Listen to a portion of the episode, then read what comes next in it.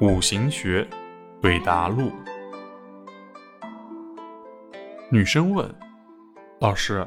如何反省和忏悔呢？关于这点，古今中外有很多的经典可以参考。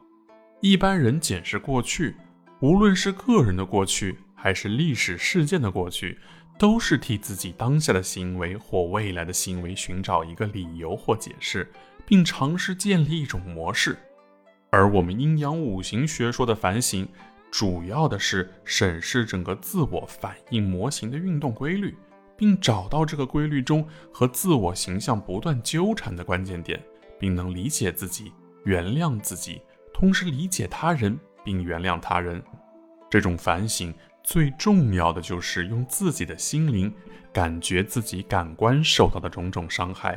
体会这种纠缠的由来，而不是用感官去体会自己心灵受伤的过程，产生一种自怜的意识。大多数人的生活是很机械的，很难有一种自我存在的察觉。反省的根本呢，就是要你能够感觉到自己的存在，同时又感觉到客观情景的存在，然后将两种统一起来。最好的反省不是找一个固定的时间来检查自己的错误，而是在明晰自己的时间局的条件下，常常告诉自己：我在。